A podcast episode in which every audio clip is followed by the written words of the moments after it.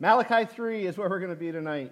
We had a, a great uh, day uh, with the, the Will, LeBron and Libby Williams. We got to go to lunch with them afterwards, and um, they were um, just an encouraging couple. It was, it's pretty neat to sit down with somebody uh, like them who has been in ministry for so long and just hear the stories that they can tell and uh, just hear of God's faithfulness to them. Uh, very, very encouraging. They said they were, first church they planted was in West Virginia. It was a coal mining town, and uh, people did not want them there, and they got, um, like, you know, the old ransom letters where they would clip words out of magazines? And they got that twice um, saying, you need to get out of here. And finally, um, a family that hated them uh, burnt down the building they were meeting in. They cut the oil line, threw it under the building, and lit it on fire.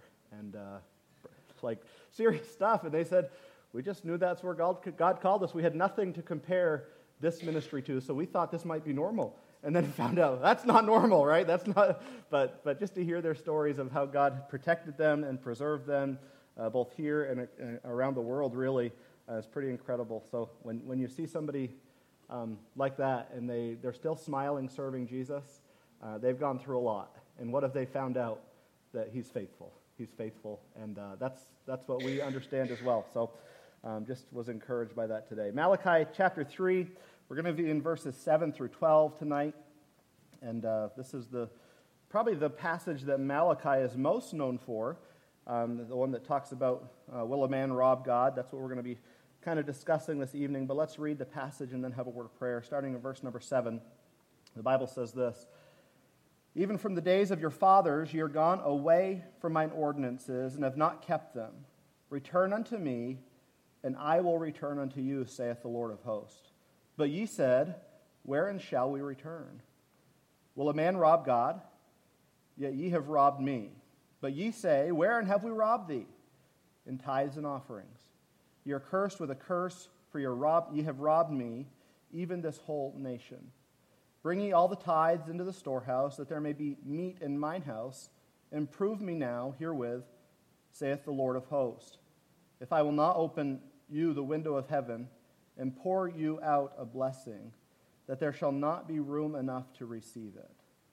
And I will rebuke the devourer for your sakes, and ye shall not destroy, and he shall not destroy the fruits of your ground, neither shall your vine cast her fruit before the time in the field, saith the Lord of hosts. And all nations shall call you blessed, for ye shall be a delight, a delightsome land, saith the Lord of hosts. Let's pray. God, we thank you for this evening that we can come together. We thank you for your word that we can uh, look at tonight. And I do pray that as we uh, study it together, God, that you would teach us uh, through the power of your Spirit, that we would understand, God, uh, what you would have us to understand from this, and that we would um, be motivated to apply it to our lives as it does apply today. God, I, I pray um, for clarity as, as I speak. Um, I pray um, that you would take my words and use them for your honor and your glory. God, we thank you uh, for what you're doing in this place. We thank you for the kids downstairs. God, uh, work in their hearts tonight uh, as well. Uh, that as we leave um, today, God, we could say it was a good day to be in the house of the Lord, uh, not just because we had fun, because it was an opportunity to grow in your word together, to draw closer to you. God, I pray that you would use this for your glory and our good. In Jesus' name I pray. Amen. Malachi, as we have seen, has dealt with a lot up until this point. Uh, but it really has all centered on the same thing. Uh, these people had forsaken the ways of the Lord. We saw that in the sacrifices that they were giving, we saw that in the way uh, that they were treating their wives and going after um, wives from foreign lands that did not believe in, in the God that they believed in. Uh, they had, had forsaken the ordinances, as he says in verse number seven here, and, and God was not pleased. And so God worked in Malachi's heart to write a letter or to speak to these people in a way that would catch their attention, in a way that would remind them uh, that they had gone off course. And it's, it's a good reminder, isn't it, when we've gone off course, for somebody to come alongside us and say, hey, you've gone off course. Now, is it always a, a pleasant reminder in the moment? It's not. We know that. Uh, but in the end, when we listen to the, the rebuke or we listen to the, um, the chastening of the Lord or we listen to a friend coming up and putting their arm around our shoulders, it's, it's, uh, in the end, it proves good uh, if we'll follow through uh, with what God is really leading us to do. And so, as, as they had gone astray, and God was rebuking them as God is calling them back to Himself to live in the way that He wanted them to live. He was doing so for their good and for His glory.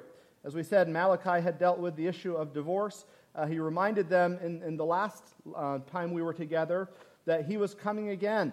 They could count on God making good on His word uh, because He does not change, He's constant.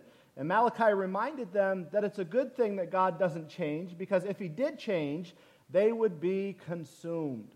Uh, that God would have destroyed them because of the error of their way, because they had wandered away uh, in the way that they did. And so, as it was good for them that God doesn't change, it's good for us that God doesn't change as well. Uh, this next section that Malachi addresses is the issue of robbing God. And Malachi is going to reveal that this was unacceptable, and God was using Malachi again to show them where they had gone wrong. Uh, verse number seven again says this Even from the days of your fathers ye are gone away from mine ordinances, and have not kept them. Return unto me, and I will return unto you, saith the Lord of hosts. But ye said, Wherein shall we return? And so, verse 7 is kind of introductory to this next uh, section that Malachi is going to break open. And it's another question uh, that is asked by God uh, after God has examined their ways. And then the people really ask a question and, and questioning if what God said is really true. God says, You've gone out of, way, out, of, out of, the way, you have abandoned my ordinances, you have abandoned the law, you have abandoned the, the established way that I have set up uh, that will teach you how to interact with me. It will teach you who I am, and it will teach you how you should behave as those whom I have chosen. He calls them to return to Him. And uh, this again speaks of His unending faithfulness towards them. He could have said in this moment, You've wandered away from the ordinances, and now I'll have nothing to do with you. But God instead says, Return to me. Return to me, and the relationship will be restored. And then God says that He will return to them. Now, I don't, I don't think this means that God left them, right? Because God is talking to them in this moment. So it's clear that His presence was in some way still there. But I think what it's referring to is the blessings of the Lord that if you return to me, then the blessings and the promises and, and the, um, the covenant um, will, will remain true. It will remain true because I change not. And so God was calling them back to, to Himself so that they could receive again the good from Him that they desired. Um, I, th- I think it's often true, and we see this even today, that when people do wander away from God, they still want the good gifts of God, don't they? They, they wander away, say, I'm going to do things my own way, but I want God to bless it. But what's Malachi re- relaying to us here? That God doesn't bless when we walk out of his way. That God doesn't, he's not obligated to pour onto us his blessings when we abandon the way that he has set up. And so, as God is calling them back, he's calling them to understand really what it is that they're missing. And I think we use this sometimes as parents, don't we, when we're trying to talk with our children, that when, when you behave a certain way, you don't get certain things. And it's not that we're seeking to manipulate them, and God certainly is not seeking to manipulate them here, right? He's just showing them that there's a better way to live, and when you live in that better way, there's better blessings that are going to flow into your life. God doesn't need to manipulate us. We agree with that, right? He's not a manipulative God. But God does speak the truth. And while, while some would like to take God's words and say they're manipulative, really they're misunderstanding God's heart because God's desire for us to come back is, is for our good, that we would walk in the way that He desires for us to walk, but it's also at the same time for His glory. so the question um, that he then gets to in verse number 8 is that they have robbed God. He says, You've gone away, you have abandoned the ordinances, and they kind of flippantly ask again, Well, wherein shall we return? Uh, where have we really wandered away from you?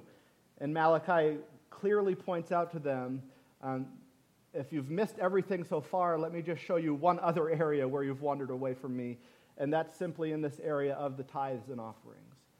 This is something that God established uh, for the good of his people. The tithes would come in, the offerings would come in, and they would take care of the priests and, and the families that were associated with the priesthood. Uh, they would also come in and they would help uh, the poor that lived in that day. And so it's very similar to how we use tithes and offerings in churches still today. Uh, not saying I'm a priest, but I'm, I'm also not going to say I'm not thankful uh, that people give. I am thankful that people give. Why? Because it lets me do what I do, right? If, if I had to work 45, 50 hours a week somewhere else, um, then I would say that my ministry would, would suffer, my ministry would struggle. But because um, God has blessed the church and they're able to pay me a full time salary and take care of the needs of my family, um, it enables me to do the work that God has called me to do. And uh, imagine back then uh, in the priesthood, if their needs weren't being met, um, the, the, priesthood would have suffered. The people would have suffered. It would have been a bad thing. And so God's calling them back to the established order, the way that He set things up. Uh, and it wasn't just the priests, but it was also um, the, the poor that these offerings would go to help and sustain. And certainly, uh, I think as that was God's desire back then for the offerings as they came into um, the priesthood uh, to be distributed, that's still God's desire today, that it comes in to go back out, right? It comes in to go back out to take care of the needs uh, of those around us, uh, to do the work that God has called us to do. And so verse 8 really gets into the, the uh, beginning of our time together tonight, and the question is asked Will a man rob God? Yet ye have robbed me. But ye say, Wherein have we robbed thee? And very plainly, he says, In tithes and offerings. Will a man rob God? If that question was asked, I don't know how much time was given in between when it was asked to when the conversation continued, but I would like to think uh, in some ways that when the question was asked, Will a man rob God? that there was a delay in time, and, and it would give people time to think, well, well, that's foolish. Who would ever think of robbing God? Who would ever think that they could steal from God? Because can you really, uh, as the way they would think of it, could you really steal from a God who is infinite, a God who has everything? And Malachi's point is going to be that you can. You can take things that belong to God when you keep them for yourself and you don't steward them in a way that God desired them to be stewarded. And so I like how this is dealt with. The question is asked Would anyone dare to rob God? And maybe some time was given uh, for some responses, and, and maybe some conversation was had that's not recorded for us. But then Malachi, speaking on behalf of God, speaks again and says, If you're wondering if this question can happen, understand this you have robbed God. You're, you're the ones who have withheld your offerings, you have withheld your tithes, and it's not just to the detriment of the order that God set up in that day, but it's, it's you abandoning the ordinances that God had established for your good. So, as this question is asked, Malachi points out very plainly that they have robbed God. And again, you know, they ask the question, and I think their questions are, are again, um, not asked with sincerity because I think they knew where they were going wrong. Uh, their question was asked again, and, and they said, Well, wherein have we robbed you? They knew what the law said, they knew what they were supposed to do. And maybe they were hoping to find a loophole uh, like we often do. Maybe they were trying to find a way out of the obligation that God had set over them. And Malachi clearly says that you've robbed him in your tithes and your offerings. I wonder uh, in what setting this was read, if it was a, a whole congregation of people at one time or if it was passed around uh, and, and read at different times. Uh, but wherever it was read, however, however the message was given, uh, don't you think the room probably got real quiet? When, when the question is asked, or, or the statement has been made, You have robbed me, and they say, Wherein have we robbed you? And then the, the answer is given in the tithes and offerings. I, I bet a lot of people were looking at their shoes in that moment because they knew. They knew exactly what they had done wrong, and now they knew that God knew what they had done wrong. And isn't it, isn't it almost silly that when we allow ourselves to go into sin, that we think we can hide our sin from an all knowing God? But we can't. And so Malachi is calling them out here. He's showing them where they had gone wrong, he's showing them the things that they had abandoned, and he's calling them back. Uh, David Guzik, a commentator, says that this is astonishing on four fronts. Number one, it's astonishing because it's a daring thing to do, to rob from God. Who, who would ever even consider that? If God was standing before us today and there was a $100 bill sticking out of his pocket, it wouldn't even cross our minds to run up to God and grab that $100 bill from his pocket, right? We, we wouldn't consider that. And yet, withholding the thing that is rightfully God's, how often do we willingly do that? So it's astonishing. It's astonishing because it's a daring thing to do. It's astonishing because it's shamefully un, uh, ungrateful. That God had provided everything for them. He had given them the ability to have uh, all the things that they were supposed to give back to them, back to Him. And yet, in their ungratefulness, they were again withholding uh, in an arrogant way, thinking that what they had was theirs to do what they pleased with. It's astonishing because it's senselessly self destructive. Um, Malachi is going to go into the destruction that was coming upon them because of the error of their way. God says, I'm going to curse you with a curse. And this curse is going to be a big deal. And so, knowing the, the uh, ordinances that were within the covenant, they knew what was to come upon them if they abandoned what God had established, and they, they did it willfully and it's senselessly self destructive. And then he says it's astonishing because it will certainly be punished. Um, I can remember as a kid weighing um, the punishment from time to time. Anybody else ever do that? And I know if I get caught, this is what's going to happen. And yet there were times where I, I willfully did what I knew I shouldn't do. Um, and that was with parents who, who were not all knowing. But God is all knowing. He sees everything. He, he knows not just what we do, He knows what we don't do. He knows the motive behind what we do, and He knows the motive behind what we don't, don't do. And so the, the way that they uh, were living was, was really living with this idea that, that they could do whatever they wanted. And we saw that all the way back in the way that they were giving their animal sacrifices, right? And the things that they were bringing to God and the way that they were bringing them to God. They said, We can do whatever we want. The, the priests were turning a blind eye, saying, Sure, do whatever you want. And now God was calling every one of them out um, to, to remind them that He sees what's going on and that He did not approve. But we have to stop and ask the question is it really is it really robbing God if, if this was their stuff? Well, we know the answer. Isn't everything we have God's? Everything we're given is given from the ultimate gift giver. And so God gives it to us to steward. And so when we withhold what God has given us, knowing what we should do with it, then we're in essence doing the very same thing. You say, I struggle with that, that, that everything is the Lord's. Well, Psalm 24 1 says, The earth is the, Lord's, and the fullness thereof, the world, and they that dwell therein. Everything is the Lord's. Hebrews 3 4 says, For every house is builded by some man, but he that built all things is God. 1 Corinthians 10 26 says, For the earth is the Lord's, and the fullness thereof. And then I like this one, Joshua 1 3. Every place that the sole of your foot shall tread upon, that have I given you. Uh, given unto you as I said unto Moses. So, who is it that gave everything to the children of Israel as they wandered around? It was God.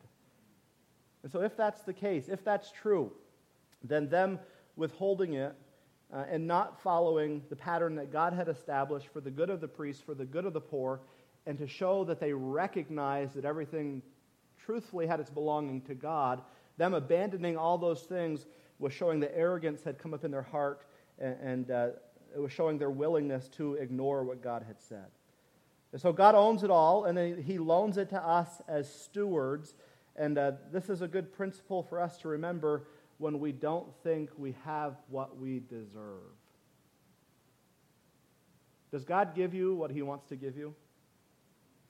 Is what God gives you enough? It is.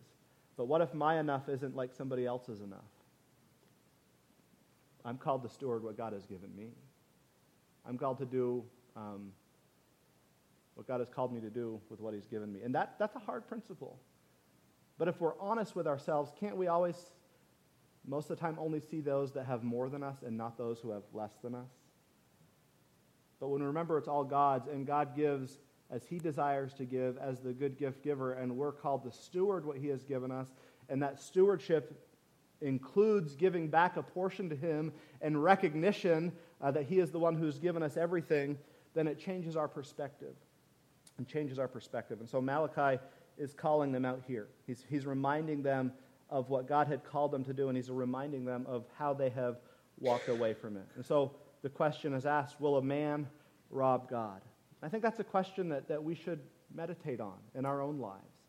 Um, as we come to the end, we'll, we'll talk through kind of the idea of the tithe and, and what that looks like today. Um, certainly, it was, it was different back in the Old Testament times. Uh, most people say it was up to 30% plus by the time all the gifts were given. And so um, I'm thankful that, that we don't start with 30%, right? There's, there's a little more grace there in our day and age. Um, but God, God was calling them to recognize that as they gave faithfully to Him, what would he do? He would give faithfully to them. And so we give what God has called us to give, and we trust him uh, to do as he has promised to do. Has God promised to provide all our needs? It, does that include giving to his local through his local church? It does. And so we have to trust God um, that he's going to provide for us in the way that he desires to provide for us. Any thoughts on verse number 8? Yes, Annie. Mm-hmm.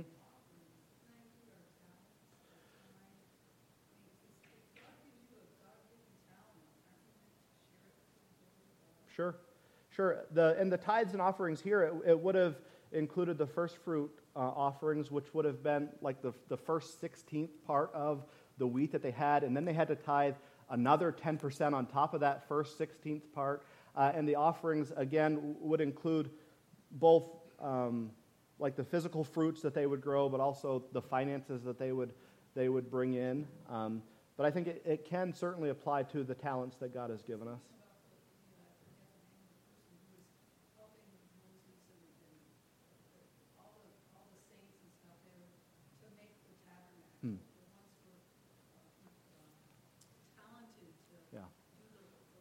Yes.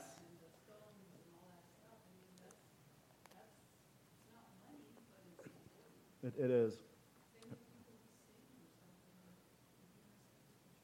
You know, I, I think that principle can certainly still apply. And if anybody wants to tithe their time, this isn't in place of your, your, your uh, monetary offerings. We've got a couple sign up sheets in the back. Feel free to look at them on your way out. You can clean, you can mow, all those things, right? That's a part of us giving back to the Lord. It's a part of us saying that I recognize, yes, God has given me finances and I will give that back. But if all we're giving is finances, how involved are we really in the church? We're involved to a point, uh, but I don't think we're, we're involved in the way that God desires us to be involved fully. And so you take a look at those sign up sheets on your way out. And I expect them to be full after this service tonight. Any other thoughts on, on verse Dave?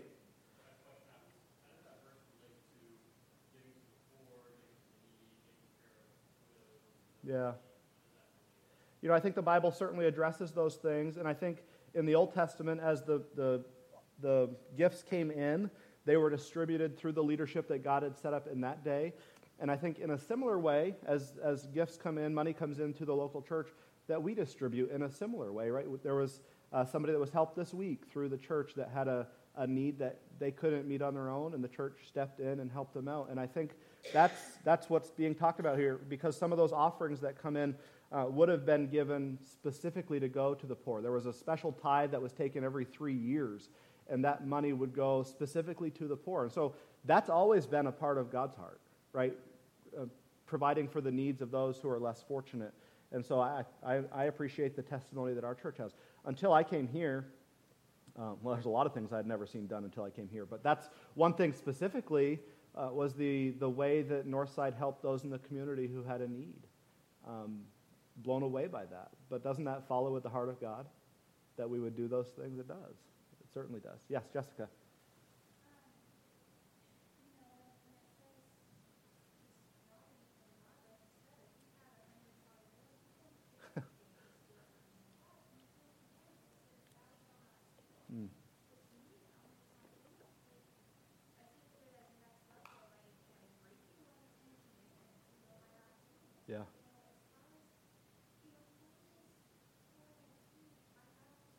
Hmm.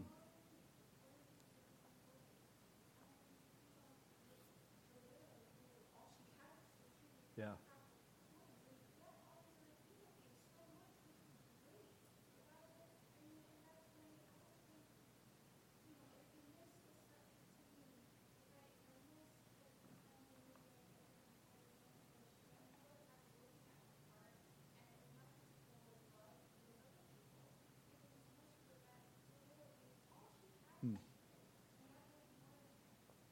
Yeah.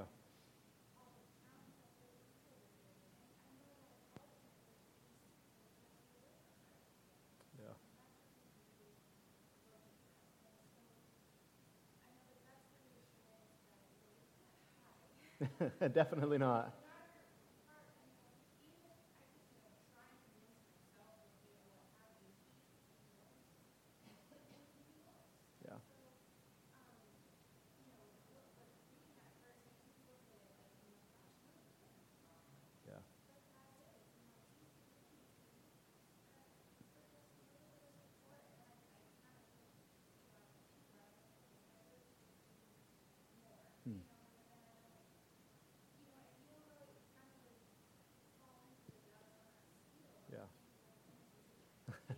Yeah.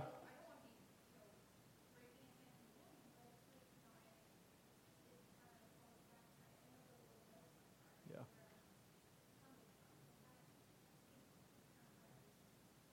Yeah. No, good thoughts. Uh, Dave and I were talking this week just about like retirement. Dave French. Um, we're talking about like retirement planning and whatnot. And um, one of the things that I said was, you know, I, I, should have started sooner, but we all make choices with our money. Um, isn't that the case for everybody? Um, and isn't it the same way with giving to God? Um, people say, well, I couldn't afford to tithe. Well, I, I don't know that that's true, right? I think we all choose to do different things with our money. And sometimes we forego giving to have what we want. Now, you know, the, the idea of, of 10%, we'll get into this more later. You know, 10, 10% of your income for some people, that seems like an unbearable amount to give. Re- regardless, it's a good amount of your income, uh, regardless. But for some people, 10% of your income, when you're having to live week by week off of the other 90, that 10% is a lot. Um, when you have excess, it's a little more comfortable to give 10%. And that's why you know, I don't, I don't think it stops at 10%. I think 10% is a good baseline. I think that's what was true in the Old Testament. I think that's, that follows suit in the New Testament. It's a good place to start. Um, and if you can't start there, start somewhere, right? Start somewhere and, and work up to that, like Jessica's saying. I think God does see, see our hearts, um, but God also has a standard.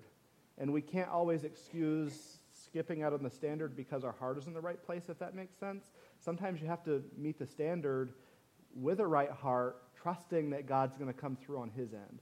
And isn't that so often what would keep us from, from giving in the way that we should or could?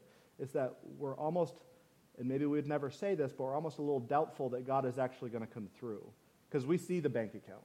Nobody else sees the bank account, but we see when it gets low or it gets below low, and then it gets like uh, I don't know what to do low, right? It's, it's, it's, we see that, and we think sometimes that God doesn't see that, but He does see that. And God, all throughout the Bible, rewards faithfulness. Um, and as, as we see in the Old Testament, whether it's a cruse of oil, you know, God can refill that. God can, can make good on um, giving you enough to get by. And honestly, I think maybe that's the best way for us to live sometimes, just having enough to get by. Why?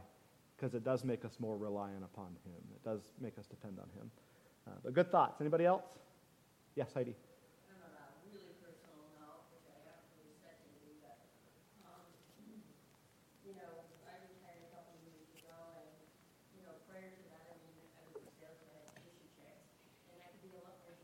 Hmm. And that has been, I think, life and Definitely.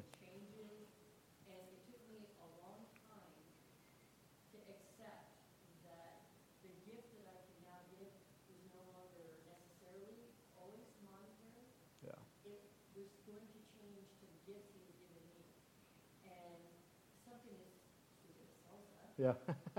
hey, that salsa is not stupid. That salsa is good. Relish.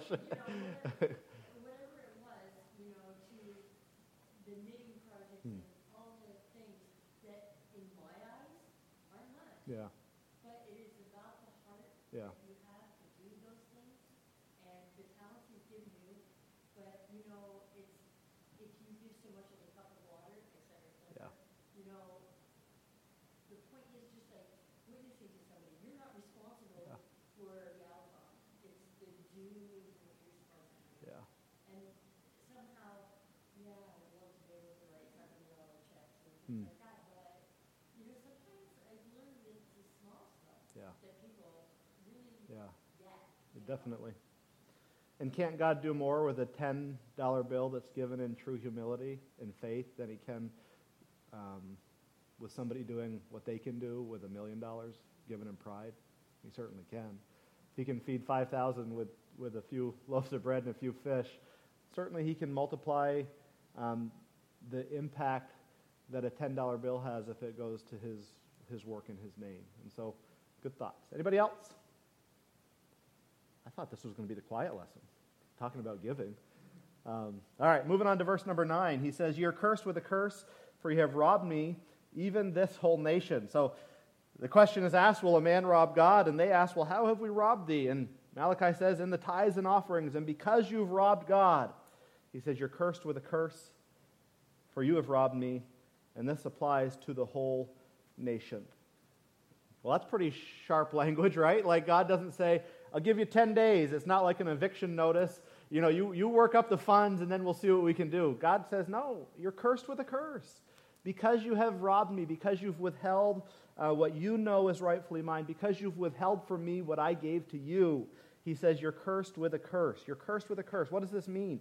Well, we're going to get into what that curse was in verse number 11, but I don't want to get into it yet. And so uh, just, just stick with that language that because they weren't doing what they were supposed to do, there was going to be punishment that came upon them. There was going to be chastening, as we like to say, that would come upon them. And this chastening, as we've seen time and time again, was to bring them back to the place God wanted them to be. Uh, this chastening was a big deal. This punishment was a big deal. This curse was a big deal because God was, was reminding them again that He sees what's going on. He's aware of where they had been abandoning the ordinances that He had st- set up. And so in verse number 10, after they get that alarming news, you know, they're thinking we're cursed with a curse. They're probably looking at their skin.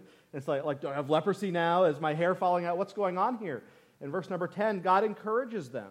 He says, You've robbed me. You've abandoned the offerings that you're supposed to give, so I've cursed you. But now I want to admonish you to, to get back to where you need to be. And so he says, Bring ye all the tithes into the storehouse, that there may be meat uh, in mine house, and prove me now herewith, saith the Lord of hosts, if I will not open you the windows of heaven and pour you out a blessing, that there shall not be room enough to receive it. So God says, You're cursed. But even in your cursing, what am I expecting you to do? Be faithful. You weren't faithful in much when, when you're, you were abundant in blessing, but now I'm calling you to be faithful even when there's a curse upon you. You tell me, when's it harder to be faithful? If during the trial. That's, that's typically when people go one of two directions, right? They're either walking away from God completely or they're coming back to him, was, was deeply encouraged by somebody's testimony this morning, walking through a deep trial. And they, they just said, I'm, I'm going to stick on God's side um, because I've gone the other way. And it doesn't end well. I've, I've, you know, I've tried to do the self-medicating thing or get myself out of my own way, and it doesn't end well. And so I'm going to stick with God and let, let him deal with the situation. And so he says, Bring bringing all the tithes into the storehouse.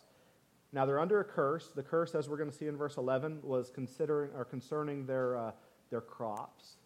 And their crops were what they were supposed to tithe on. So now God's almost doubly testing their faith, isn't he? He says, in this time when, when the thing that you're depending on to live is being devoured and taken away from you, I'm still calling you to be faithful to what you're supposed to be faithful to. He says, Bring all the, the tithes into the storehouse, bring them to the priests. And, and this was a, a physical offering that was given. It would have been brought in, it would have been distributed among the priests, it would have been distributed among the poor. He says, So there's meat in my house. And he says, Do this to prove me now. There, there's not many times in the Bible where God says, Prove me, try me, right? Test me. Let's see, let's see who's going to make good on their word. But he says, Prove me or try me or test me now, saith the Lord of hosts. Now, what, what's significant about that phrase, the Lord of hosts? Mentioned 25 times in Malachi. It refers to the ability or the assets or the, uh, uh, the, the things that God has at his disposal, speaking of angel armies or, or just the, the owning the cattle on a thousand hills, right? Uh, our pastor, Pastor Lakes, used to say, um, God owns the cattle on a thousand hills, and guess what? He owns the hills too. He owns everything. So prove me, test me, try me, and, and bring the tithes into my house, and see if I will not open unto you the windows of heaven and pour you out a blessing. What does that say to you? Test me. Test me. And beyond that, what does it say? I want to bless you. I want to bless you. I want to open the window. Now, could God open the windows of heaven without them bringing the tithes in? He could. But what would it teach them? We can do whatever we want. And that's not what God was about. So God said, Test me. Prove me and see if you're faithful to do what I've called you to do. See if I won't open the windows of heaven and pour out a blessing upon you. And guess what? If I do that, there shall not be room enough to receive it. It reminded me of, of uh, when Jesus met the disciples on the shore for the last time, and he says, Cast your nets in on the right side. We fished all night, there's nothing here. They cast their nets in the, in the sea, and, and the nets couldn't contain the fish that were caught in them. Why did they catch that many fish? Because they tested Jesus. They, they, they, they believed what he said was true, and they followed through. I think it's 153 fishes. One of the Gospels says a specific number. And that, that in that day would have been an enormous catch. Enormous. And what did they see? That God is able to do abundantly above what they can ask or think. And so God says, Try me, prove me, Bring all the tithes in and see if I don't open the windows of heaven and pour you out a blessing that there shall not be room enough to receive it. Now, we have to be careful with verses like this, right? Because what do we often think? If I give a hundred, God's going to fill my bank account with a thousand. No. What blessings would God be talking about? Whatever God wants to give. and that may be money. You may have one of those scenarios that I never got in Bible college when all the other guys were opening up their, their uh, mailboxes and they got just the right money to the penny to pay their college bill. I'm thinking, man, I must not be faithful because I, I get like bills in the mail upon bill, like late fees now, right? It's, it's, this is getting bad.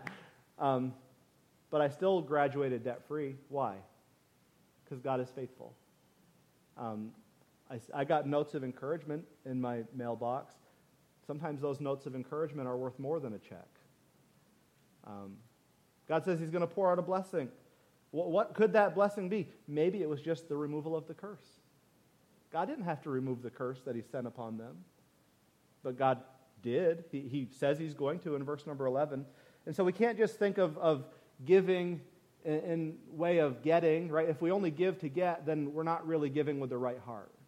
Uh, we give because that's what we're called to do, and we leave the results up to God. And so, um, as God says, try me and test me, um, the blessings that God gonna, was going to pour out upon them could have been restored fellowship with Him. That, that He says, if you come back to me, I'm going to come back to you. That's what He said earlier in the passage. It could have been provision in unexpected ways, that their, their, their plants could have produced twice the harvest on half the seed. Could God do that? He certainly could. Uh, it could have been finances that, that God blessed them in some way. It could have been giving them peace and joy and contentment, and the list could go on and on. But God says, Try me and see if I don't pour out a blessing that's so big that you can't even receive it.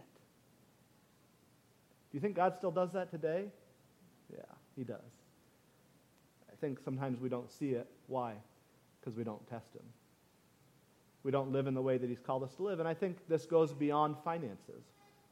I think it, it goes to to simple acts of, of faithfully following Him where He has called us to follow. It's interesting as, as God speaks to them here about giving, they've robbed God, and God says, Bring the tithes in.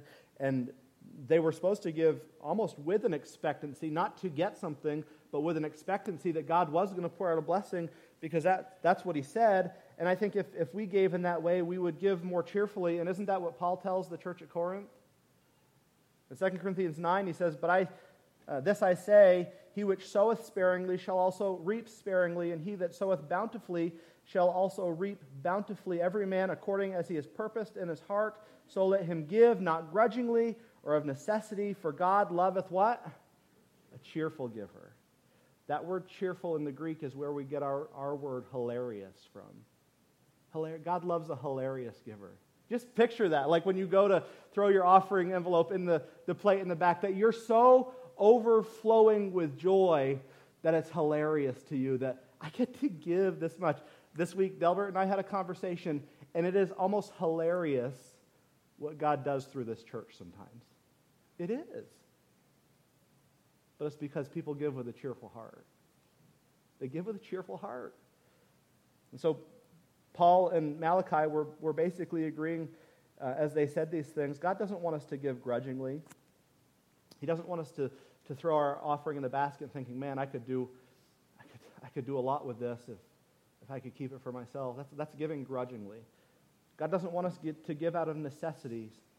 That means getting our cash out or, or writing our check saying, well, I better do this or else, right? No, God doesn't want us to give out grudgingly or of necessity, but He wants us to give with a cheerful heart. God loves a cheerful giver. Why? Because a cheerful giver is recognizing where the funds come to give from in the first place. That I get to give back because of what God has given to me. I'm a firm believer, friend, that we have what we have in every area of life because God is who He is. How do you have the ability to work? Because God hasn't consumed you yet, right? God is the one who gives every good gift, and we're called to steward that in a way that, that would bring Him glory as we give it back to Him. And isn't it generous of God to say, hey, I'm going to let you keep 90%? He could have it the other way around. He could say, you, you give me 10 and I'll take 90. Or I'm sorry, you keep 10 and I'll, I'll, I'll take 90, but he doesn't. He doesn't do that. He's generous, he's gracious to us, and it's shown even in what he expects from us um, in giving back to him. Any thoughts on verse number 10? I Think this was a challenge to anybody there as they heard these words?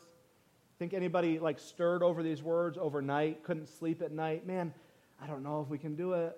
Have you ever done that in bed thinking about giving? I have. I certainly have. And yet God's always always been faithful. So God says, "You've robbed me." He says, "I've cursed you. I'm challenging you to bring your tithes in to test me, to prove me, to show you that I'll make good on my word." And God says, "When you do this, I'm going to pour out a blessing." But verse number 11 says that I'm also going to rebuke the devourer for your sakes and he shall not destroy the fruits of your ground, neither shall the vine cast her fruit before the time in the field, uh, saith the Lord of hosts. God says, if you do this, then this is what I'm going to do for you. Now, we often like to use that backwards on God, right? We pray the prayers, oh God, if you'll just do this, then I'll do that for you. But who has the authority to do that? Only God does. We don't manipulate God, and God's not manipulating us. He's just saying, I want you to understand that if you do what's right, then the blessings will turn back on in your life. And so, uh, as, as we try to manipulate God, we need to reverse our thinking, understanding that we have no power over Him. But God says, if you come back to me and do what's right, I'm going to rebuke the devourer for your sakes. What was the devourer? Who was this devourer? It's likely the pestilence, the, the, the caterpillars, or the, the grasshoppers that were destroying their crops. Uh, how long do you think it would take for God to send enough caterpillars or or grasshoppers to destroy a field of crops? Not long at all. Read some of the stories in the Old Testament, right? That they would come in like armies, millions of them in one time, and destroy a whole field. God says, in, in one word, I can get that to stop. And again, He's not hanging it over their heads as a threat, He's giving it to them as a promise. He says, If you do what's right, then I will rebuke the devourer. I will cause the great famine uh, in the present and in the future to stop, to go away. Um, the, the word devourer literally means eater. And so it could be any animal, any type of thing that was coming in and taking the food. And this reminds us again that God is, is in control. Uh, if He can send the pestilence, then He can also rebuke the pestilence. If He can cause the curse to come, He can also remove the curse. And He ends Verse number 11 with that familiar phrase in Malachi, saith the Lord of hosts. Remember who you're dealing with here. Remember who it is that you're talking to. And then in verse number 12, and we'll take a couple minutes at the end for any conversation, but God says this, and all the nations shall call you blessed. For you shall be a delightful land, saith the Lord of hosts.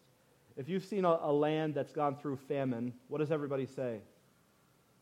That is a God forsaken land, or something like that. It's, it's a land that nobody wants to dwell in. But God says, if you come back to me, if you come back to the ordinances, if you come back to the established order that I have called you to walk in, that when all the nations of the world look at you, they're going to call you blessed. And should we remind ourselves what the purpose was in God choosing Israel to begin with? To be a light to the nations. That the rest of the world would see that there is the true God in Israel. And friend, can I ask you to consider what God has called us to be? The salt of the earth. You're the light of the world. And how how good of a light are we being when we abandon the ways that God has established? And oftentimes, at least in modern day Christianity, I don't know about back then, but not only do we abandon the ways that God established, but then what do we do? We complain against God because in our abandonment, um, He's not doing what we want Him to do. Malachi says, All the nations shall call you blessed, and you will be a delightful land. And how does he end? Verse 12 saith who? The Lord of hosts. God is able to do these things. God is able to, to make good on his word. The, the children's song um, that, that we sing, that I sang often as a child, is Obedience is the very best way to show that you believe. Doing exactly what the Lord commands, doing it joyfully. That's what God is calling them to do. He didn't just want people who were fearful of him. So they're, they went from slavery in Egypt to now slavery under God uh, with this attitude of, of, oh, I've got to do this or else it's going to be worse than it was back in Egypt. No, God wants them to be a, a picture of delight to the lands around them, that in their giving, that in, in their, their sowing, and in their harvesting, everyone else would look at them and say, Wow, look, look, look at that land. Their God must be so good. Their God must be so kind to them. And so obedience is the key. Believing that God will do what God says he's going to do. So then we ask, how does this apply to today? Does the tithe exist today? There's several, several thoughts. Uh, the tithe was established before the law, um, and so it's one of those, those ordinances that many would say still continues because if it was given before the law, um, then it's not bound by the law, and it's something that still continues to today. Uh, as we see, you know, the, the, the tithe, it literally means 10%, it's a tenth. And so that's what kind of was established back then. Um, there's debate over uh, if the tithe is, is still applicable in the age that we live in today. And uh, what I always tell people is, is this um, regardless of what you want to call it, um, 10% is a good place to start. I, I think there's an, an order established in the Old Testament that's carried into the New Testament. I still call it tithing. Do I care if somebody else calls it tithing? Not really. What do I, what do I think they should do? They should give and give faithfully and give abundantly and give joyfully. Why? Because who has given them everything? Who's given me everything to begin with? God has. So we, we talk about the tithe here. We would say that that would, would start at 10%, and then you give as God uh, leads you to give. So a tithe and the offering, that's what's being talked about here. Uh, what would the offerings be? It would be above and beyond your tithe. It would be what we consider missions giving. The New Testament refers to giving as grace giving, that we give um, because we recognize how gracious God has been to us. Um, when my kids get jobs, and even before they get jobs, uh, we talk about it with them now when they get money. Hey, you should give some of that money. Why? Because ultimately it's because God is kind to you that you have that money to begin with. And if we can start our kids giving at a young age, isn't that going to stick with them in years to come? My parents have uh, this testimony that they were never taught about giving, really, until uh, we moved to the church in Barrie. And so um, they would kind of give what was convenient to give.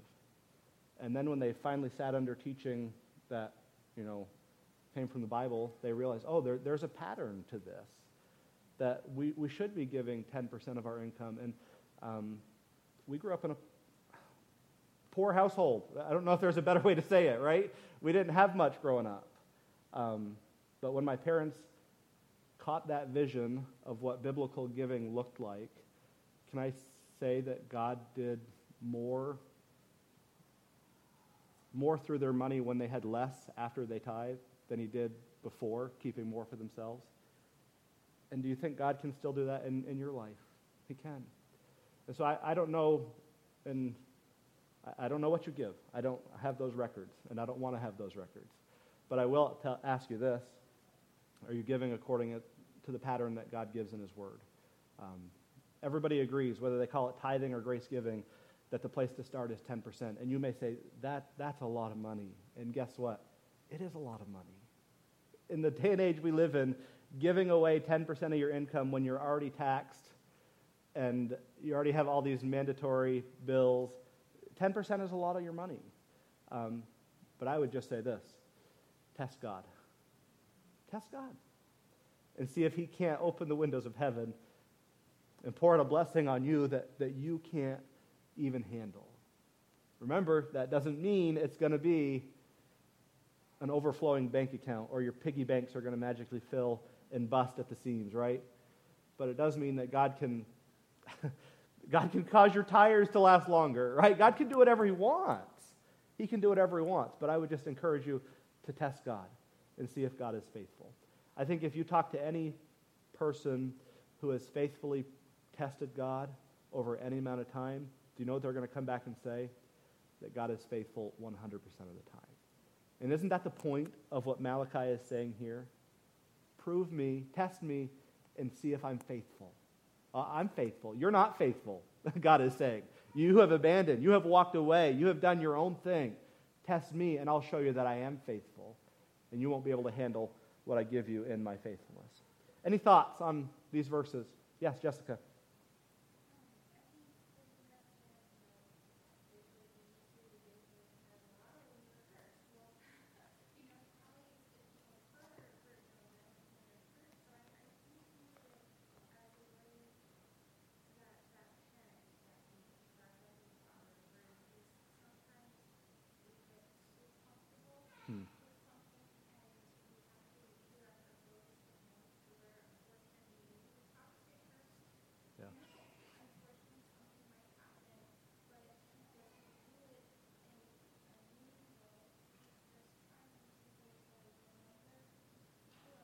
Yeah.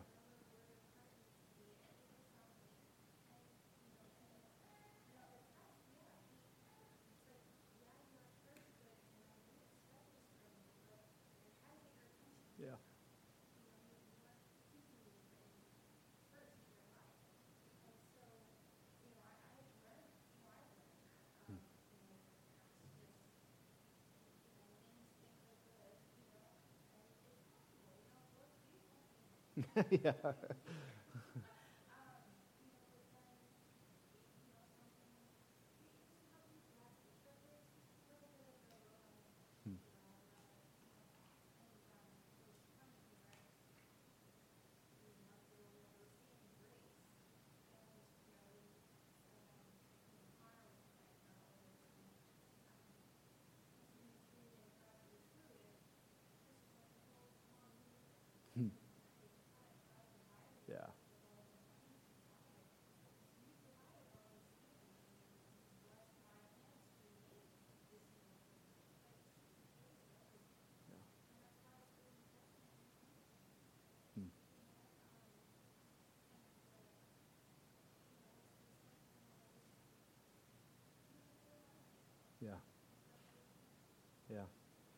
During COVID, we stopped passing around the offering basket, and uh, there was a couple of people that said, you know, "How are, are people going to give if we don't pass the offering basket?" And my response is, people are going to give um, if they have the right heart to give.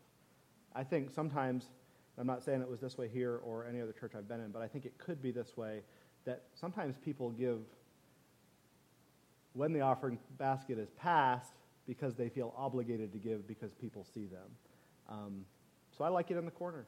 People can walk by and throw their, their gift in. Nobody else has to know if you're giving or not because the one who matters knows. God knows if you're giving. And so if you're giving in the first place because other people see you throw something in the basket, well, then your, your, your gift, in some senses, your reward is already given, right? You've given for the praise of men, you have your reward. Uh, but when it's in the, in the back and uh, nobody knows who's given what, um, I, I think those who are going to give are going to give. And last I checked, uh, the church isn't struggling, right, Delbert? Not at all. So we'll, we'll keep it that way until uh, we have to change it, and I don't think we'll have to change it. Any other thoughts? Dave?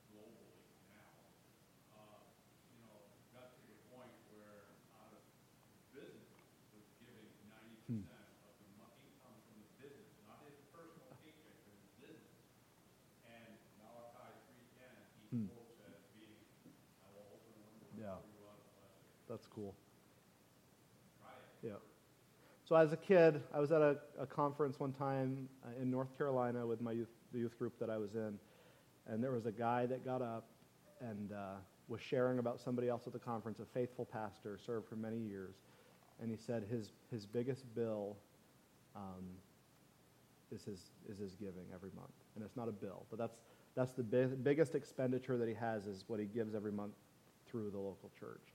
And I can remember as a kid thinking, man, I want that to be me someday. That's not where I am right now. Um, it's not. But I, my prayer is that one day the, the biggest thing by far would be what I give through the local church. Um, and I don't think it has to be that way. It was just something that I heard as a child and it stuck with me, and it still sticks with me. Um, and isn't God worth that? He is. Uh, and I'm not saying that's what you have to do. That's just personal for me. Um, and I won't let you know when it gets there, but I'll let you know now. It's not there right now. Um, but hopefully it will be one day. Any other thoughts? All right, let's close in a word of prayer. And uh, there's going to be a lineup at those sign up sheets after this is over. Let's pray. God, we thank you for this day. We thank you for your word. Uh, we thank you for the challenges that we do find in it. And God, certainly um, this was being written to a specific people in a specific time, but the principles apply. And God, as, as you told them to test you, to prove you, and see if you wouldn't pour out a blessing, God, I, I believe the people in this room tonight could share how that has been true in their lives. How they've given um, not out of their abundance, but they've given to the point of it hurting. And yet, God, you have always proven yourself to be faithful. God, I pray that you challenge our hearts in this area of giving, that, that we would seek to give according not to what our feelings say to give, but that we would give according to what your word says to give. God, not, not looking over our shoulder to see who sees and not looking over somebody else's shoulder to see what they give, but God, just giving as you lead us to give. And God, if we do, I, I do believe that we'll see you pour out a blessing in a way that, that is designed perfectly for us. And God, we know that you can uh, because you are the Lord of hosts. We thank you for this time that we could study your word. I pray that you use it in our hearts uh, to make us more like your son, Jesus Christ. It's his his name we pray. Amen. See you Wednesday, Lord willing.